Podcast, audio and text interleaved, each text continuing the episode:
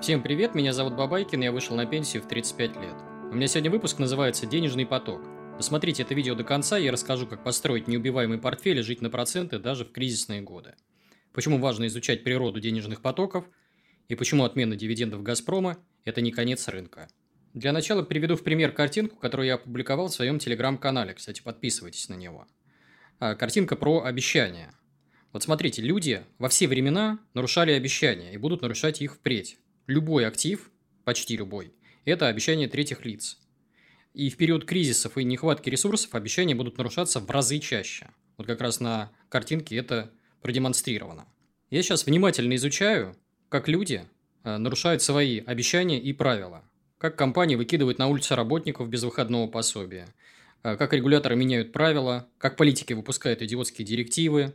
Как лопаются банки, ссорятся мажоритарии и даже подводят родственники. Например, не платят по алиментам. А, я считаю, что к нарушению обещаний можно и нужно готовиться, и делать это нужно заранее. Следующая мысль, я ее назову «Не копируйте Баффета». Если вы не богаты, если вы не находитесь у власти, если вы не отвечаете за распределение денежных потоков, то даже не пытайтесь копировать поведение элит, крупных бизнесменов, инвесторов, политиков и так далее. Проблема маленьких частных инвесторов в том, что они читают Баффета и хотят походить на него – и слушают его советы. Например, покупайте акции американских компаний, и будет вам счастье. Это вреднейший совет для маленького частного инвестора. Почему? Ну вот смотрите, во-первых, он совершенно по-другому покупает бизнесы. Он выкупает голосующие пакеты, так чтобы самому принимать решения внутри этих компаний. Он совершает внебиржевые сделки, покупает компании целиком и так далее. А, во-вторых, у какого-нибудь российского или китайского инвестора не получится покупать только акции США, потому что здесь а, вмешивается геополитика мир э, делится на зоны влияния, и вот этот вот совет, он просто вреден. А в-третьих, сидеть только в бумажных активах для маленького частного инвестора достаточно опасно. Почему? Потому что появляется риск контрагента, о котором ранее многие не знали. Помимо Баффета есть и другие гуру, такие как Богл, Бернстайн. И, и вот они там советуют купить широкий индекс и до конца жизни забыть про портфель. А, так вот, у нас не получится забыть в данный момент. Почему? Потому что опять вмешивается риск контрагента. Обещание некого дяди. В сообществе инвесторов э, есть и более радикальная позиция, что нет смысла дергаться, мы маленькие букашки, и большие дяди все равно все заберут. Я считаю эту позицию неправильной, более деструктивной. С одной стороны, эти ребята правы, мы действительно не обыграем тех, кто устанавливает правила. Но мы обязательно обыграем толпу паникеров. Мы обыграем тех, кто не изучил природу человека. Мы обыграем лудоманов, которые берут плечи и потом разоряются. Мы точно обыграем тех, кто совсем отказался от инвестирования. А здесь важно быть гибким, незаметным и наблюдательным. Мы, частные инвесторы, должны понимать движение денежных потоков и причину выплат э, тех же дивидендов. А вот берем, э, возьмем в пример дивидендных инвесторов, у них была логика. И она была на самом деле правильной. То есть Пример. Если государству нужны деньги, значит и я их получу. И в портфеле дивидендного инвестора оказывались такие бумаги, как Алроса, Роснефть, Газпром, Сбер и так далее. Если мажоритарию нужны деньги, то я тоже их получу. И в портфеле инвестора появляются такие компании, как Ленэнерго, привилегированная МТС и другие. Здесь подчеркну, примеры э, не являются инвестиционной рекомендацией.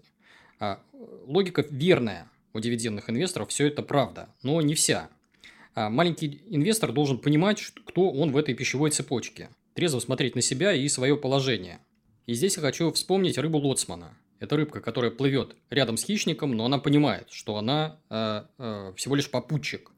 То есть и мы, как инвесторы, должны понимать, что мы с государством и с мажоритариями не в одной лодке, нам просто по пути, пока по пути. А маленькая рыбка не всегда понимает, куда пойдет хищник, а инвестор может это понимать. Мы видим, кто контролирует денежные потоки, и мысленно представляем себя на его месте. И тогда сюрпризы не будут казаться нам сюрпризами. У государства и мажоритария тоже бывают проблемы. И тогда они плюют на маленьких попутчиков и грубо нарушают свои обещания. А здесь еще раз хочется вспомнить про дивиденды «Газпрома». А вот коллеги, инвесторы пишут мне в личку, что их бесит то, как это было сделано. Но они забыли, что так уже было много раз в истории рынков. Давайте вспомним ЮКОС, Уралкалий еще кучу примеров. И тогда ситуация была гораздо хуже, чем разовая отмена дивидендов. Тогда э, инвесторы вообще всего лишились. А, и э, эту историю, с одной стороны, помнят многие, но мало кто из нас, или точнее почти никто из нас, не ощутил это на собственном кошельке. И поэтому отказ «Газпрома» от выплаты дивидендов для инвесторов-новичков воспринимается как что-то новое. На самом деле ничего нового мы не увидели. У всех этих событий была логика, просто эта логика не нравилась частным инвесторам. И вот э, люди начинают апеллировать к нормам, к правилам и снова наступают на грабли. Маленькие инвесторы должны понимать, что правила устанавливают не они, а сильные мира сего, то есть элиты, на основе какой-то своей логики. Эти правила переписывались и будут переписываться сто раз. Неприкосновенность частной собственности, мы видим, как она разрушается, какие-то нормы, законы и даже конституция, все это перепишут несколько раз при вашей жизни. Повод ли этого отказываться от инвестирования? Я считаю, что нет. Вот представьте себе альтернативный путь, когда вы отказались от э, вложений, сбережений, инвестирования. Что вы будете делать? Все проедать? Спускать на потребление? Не иметь запас прочности? Ну, попробуйте. Мне кажется, э, в этом случае все будет только хуже для вас лично. Теперь давайте поговорим про диверсификацию.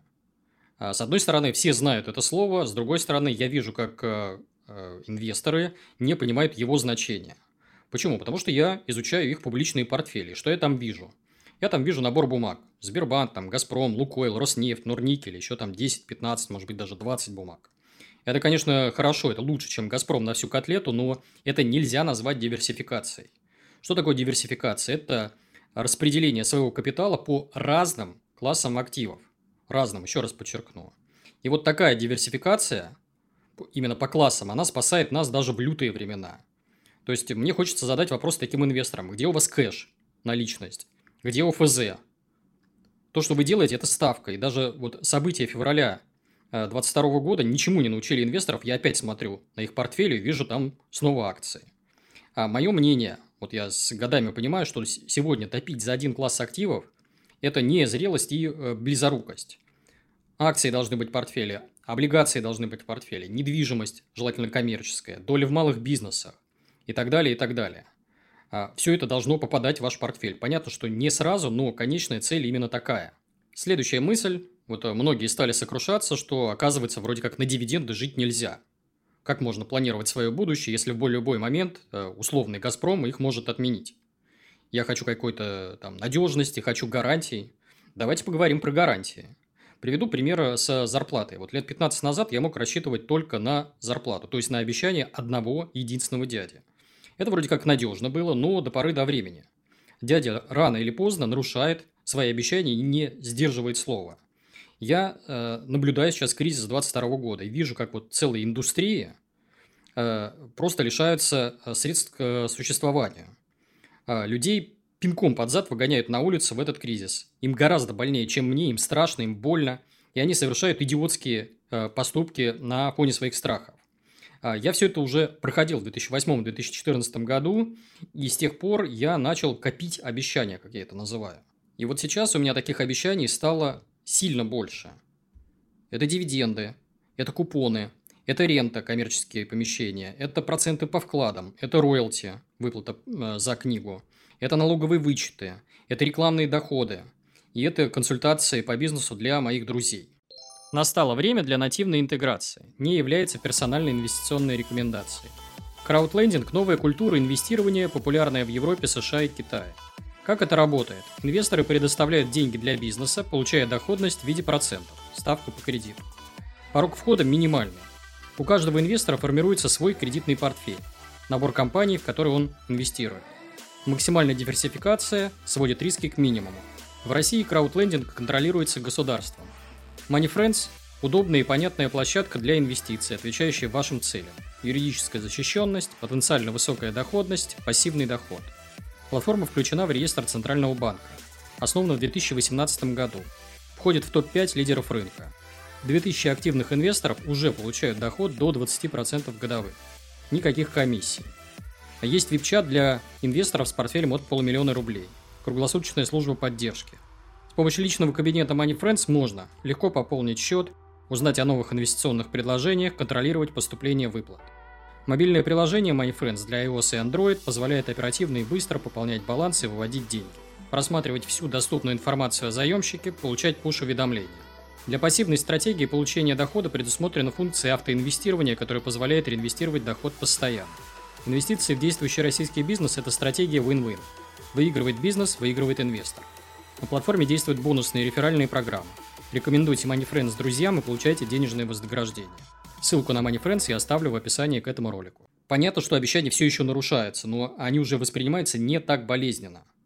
А, причем, вот обратите внимание, а, разновидностей денежных потоков, их на самом деле больше. То есть, у меня их 8, но э, в природе встречается сильно больше. Ну, к примеру, это государственная пенсия, я просто по возрасту еще не могу ее получать. Или военная пенсия, я ее никогда не смогу получать, потому что никогда не был э, военным, я гражданский. А, есть пособие для малоимущих, есть алименты. То есть, вот вариантов этих обещаний действительно много. А, а теперь вот продолжая тему с гарантиями, давайте мысленно отранжируем а, вот эти обещания по степени надежности. То есть, вот денежные потоки отсортируем. А, я приведу свою версию, понятно, что деление условное, но вот э, попробуем так. А, я, например, делю на государственные обещания, они вроде как считаются более надежными, и коммерческие обещания. А, вот пример с государственными обещаниями. Есть у нас государственная пенсия. Это, с одной стороны, надежно, и понятно, что стариков обижать будут в последнюю очередь. Вроде как это нехорошо. Но здесь другой недостаток. Эти обещания очень маленькие, и рано или поздно они скорее исчезнут. То есть, я считаю, что пенсионная система рано или поздно потерпит крах. А военная пенсия. Тоже военных обижать не принято, это нехорошо. А здесь э, э, тоже э, денежный поток достаточно надежный, но его всегда будет не хватать.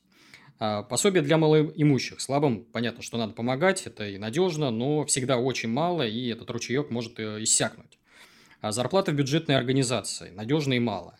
Налоговые вычеты. Надежно и тоже мало. Купоны по ФЗ. Надежно и не очень много. Вот список государственных обещаний. То есть, можно и комбинировать его и что-то вот брать для себя. А коммерческие обещания, они тоже всем известны.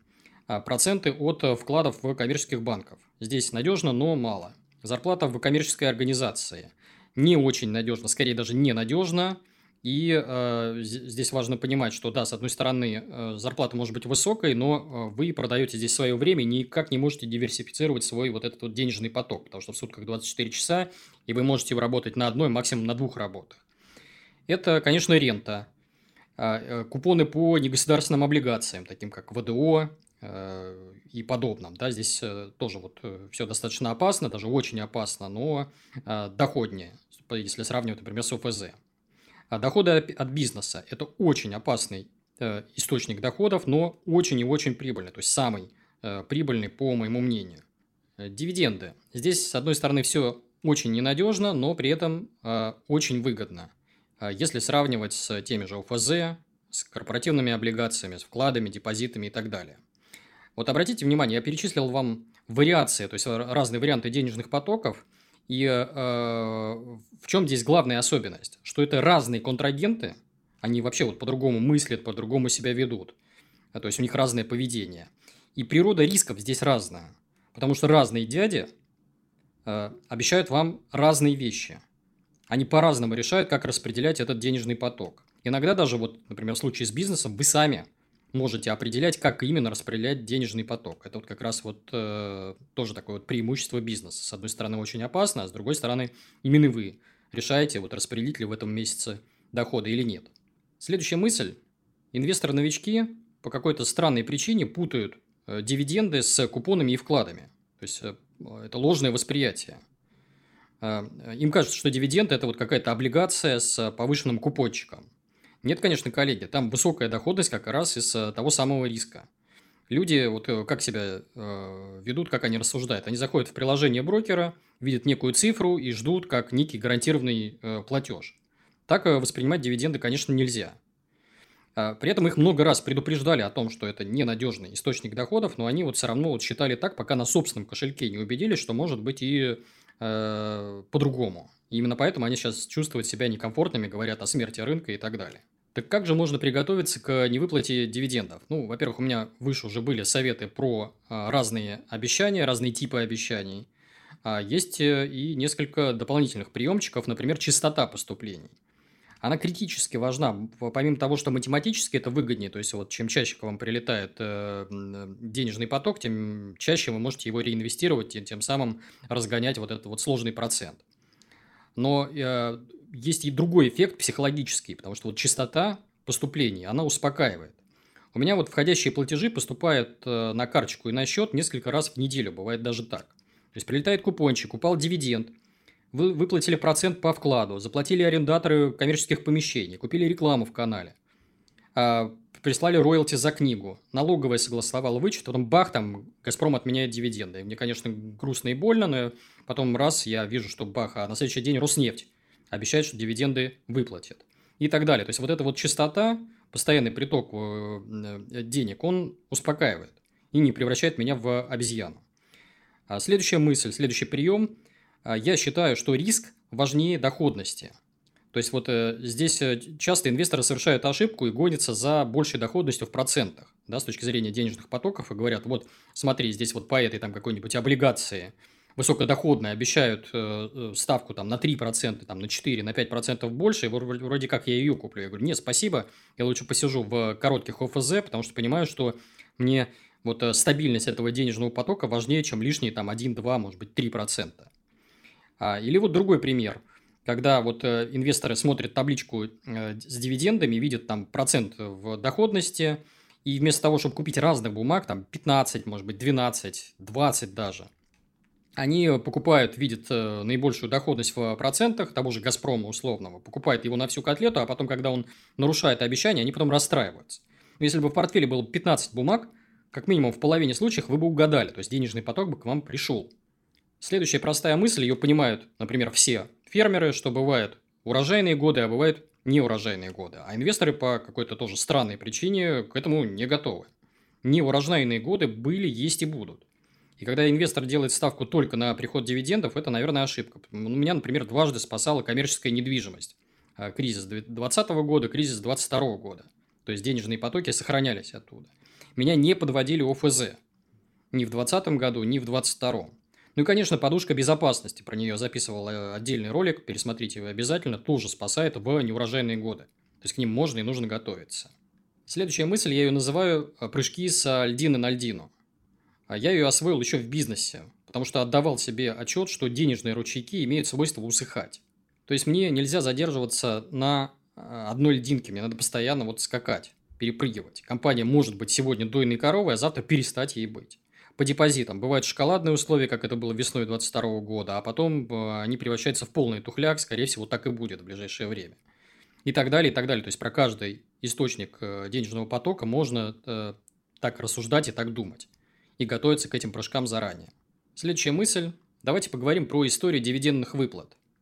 А, мы много с вами рассуждали на тему психологии и самоконтроля вот последние несколько месяцев точно – и вот обратите внимание, э, что из себя представляет сейчас инвестиционное сообщество. Это какие-то эмоциональные истерички. Вот другого слова я не могу подобрать. Э, Газпром кинул на дивиденды, все пропало, там гипс снимает, рынка больше нет. Давайте смотреть на факты. То есть, вот э, я записываю ролик в середине июня, смотрю на свой портфель. У меня вот есть акции, да, помимо того, что у меня есть там купоны по облигациям, коммерческая недвижимость и так далее. Вот давайте только портфель из акций посмотрим. У меня Половина компаний дивиденды выплатили. Роснефть, Норникель, Русгидро, УГК-2, Ленэнерго привилегированные, Ростелеком. Все эти компании заплатили. А компании, которые подвели, вторая половина – Сбербанк, ВТБ, Газпром, Мосбиржа, Русагра и Global Транс. Табличка на ваших экранах. А я в комментариях приведу ссылку а, на а, то, как платили дивиденды российские компании в этом году. Там несколько десятков компаний, которые дивиденды выплатили. Тоже посмотрите. Это худший год в истории фондового рынка РФ. Давайте и дальше смотреть на цифры и факты. Давайте посмотрим, как платили и когда не платили дивиденды российские компании. Берем Норникель. Последняя невыплата в 2008 году. До этого достаточно приличные дивиденды были. Как себя вел «Газпром»? Он платил, с одной стороны, немного, но регулярно. Последняя невыплата в этом году. Сбербанк платил регулярно, последняя невыплата в 2022 году по уважительной причине. Роснефть платит и платила регулярно, а невыплат не было. Все это можно проверить. Вот зайдите в любое брокерское приложение, там тот же Тиньков, Сбербанк, посмотрите там историю выплат по конкретной бумаге, вы сами во всем этом убедитесь. Давайте еще одну статистику посмотрим. Это динамика дивидендных выплат. Вот если отбросить этот шум, который был там последний год э, с дивидендами, давайте просто посмотрим, что было с дивидендами за последних, к примеру, 10 лет. Вот смотрим мы на Роснефть.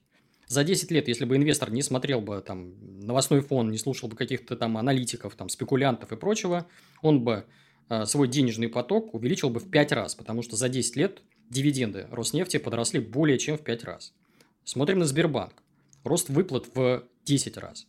Газпром, даже с учетом вот э, текущих реалий, с учетом его скупости, рост выплат в 3 раза. И теоретически э, Газпром может нарастить еще дивиденды. То есть не вижу никаких противоречий. Все это тоже можно проверить, то есть можно даже составить э, табличку по там, всем бумагам дивидендам РФ и посмотреть э, дату невыплаты, как платили, сколько платили, динамику, насколько она выросла за последние 10 лет, и сделать выводы не на основе эмоций, не на основе истерики, а на основе фактов и цифр. Следующий риск, о котором часто говорят в инвестиционном сообществе, а что если отменят биржу или даже не отменят, а на какое-то время ее остановят, на длительное время. А исчезнут ли в этом случае денежные потоки? И что будут делать инвесторы? Ну, конечно, денежные потоки не исчезнут. Мы уже говорили с вами о том, как построить неубиваемый портфель. У нас останется с вами арендная недвижимость. У нас будет возможность открывать свой бизнес. А, а, у нас э, будут э, франшизы. У нас будут вклады. И много чего еще. То есть, вот э, вариантов получения денежных потоков, их действительно много. Теперь давайте поговорим про самоконтроль, про поиск виновных и инфантилизм, э, как очень вредное явление для инвестора. Э, сообщество сейчас у нас гудит, все ищут виновных э, в беспределе. И, конечно же, находят их. У нас вот есть там западные партнеры в кавычках, которых во всем винят. Тетя Эля, дядя Вова, Мосбиржа, НРД, Евроклир и разные кренделя, да? И вот сидит такой инвестор и пытается пополнить список виновных. При этом такое пополнение не делает э, коллегу богаче. Он продолжает э, искать, пополнять свой список. Зачем? Э, в следующий раз виновник будет с другой фамилией, с другой вывеской. А люди, вижу, как люди пишут письма там, правительству, президенту, требуют каких-то гарантий. Все это проявление инфантилизма, по моему мнению. То есть человек, который не истребил в себе инфантилизм, инвестором не может себя считать, по моему субъективному мнению. А, мне кажется, что с этим можно и нужно бороться. Как это делать? Э, брать на себя ответственность. А, вот просто задавать себе вопросы, а что будет, если все пойдет не по моему плану? Что вот все дивиденды отменят, а денежные потоки будут иссякать. Кого я буду в этом случае винить? Если ответ себя, то тогда вы зрелый инвестор. Если вы будете там пенять на друга Васю, который затащил вас в акции, на блогера Петю, на политиков – финансистов, регуляторов, то это вот э, пример той самой незрелости. Э, задавать себе другой вопрос. Есть ли у вас план «Б»? То есть, вот в ближайший год у нас, возможно, паника на фоне падения остального мира. Все говорят про рецессию, что пора, назрело. В этом случае у нас, скорее всего, рынки просядут там на 50, 60, 70, может быть, даже 80%. Готовы ли вы к такой просадке? Вот я лично подготовился, она меня не сильно пугает. Это, конечно, будет больно и страшно, но этот шторм я, скорее всего, выдержу. Помимо инфантилизма, я вижу и другие настроения. Например, вот э, такой тип инвесторов, которые рассуждают, что больше не ногой на биржу. Что лучше сидеть в баксах, что биржа это казино, что теперь я буду использовать только вклады. А, опять же, по моему субъективному мнению, те, кто так пишут, всегда будут бедными. А, худшее, что можно сделать, это отказаться от инвестирования, потому что не рисковать – это сегодня худший из возможных рисков. Давайте подведем итоги. А, я считаю, что мы просто обязаны изучить природу денежных потоков – Иначе каждый раз будем огорчаться, возмущаться и тратить энергию впустую. Э, «Газпром» на 30% портфеля, плечи, 100% капитала в акциях – все это ставки, э, а не инвестиции. За это рано или поздно э, будет наступать расплата. Стабилизация денежного потока – это важнейшее направление для инвестора. Пока корова дает молоко, вы уже должны думать о теленке, а еще о курах, козах и овцах. Это все, что я хотел сказать на сегодня. Призываю зрителей и слушателей подписываться на мой телеграм-канал. QR-код на ваших экранах, ссылка в описании. А еще обязательно смотрите другие ролики на моем канале на э, тему инвестирования. И обязательно подписывайтесь на этот канал. А если заблокируют YouTube, не переживайте, я весь свой архив видео дублирую в Дзен и во Вконтакте. Ссылка на ваших экранах и в описании к этому ролику. Это все, с вами был Бабайкин, всем пока.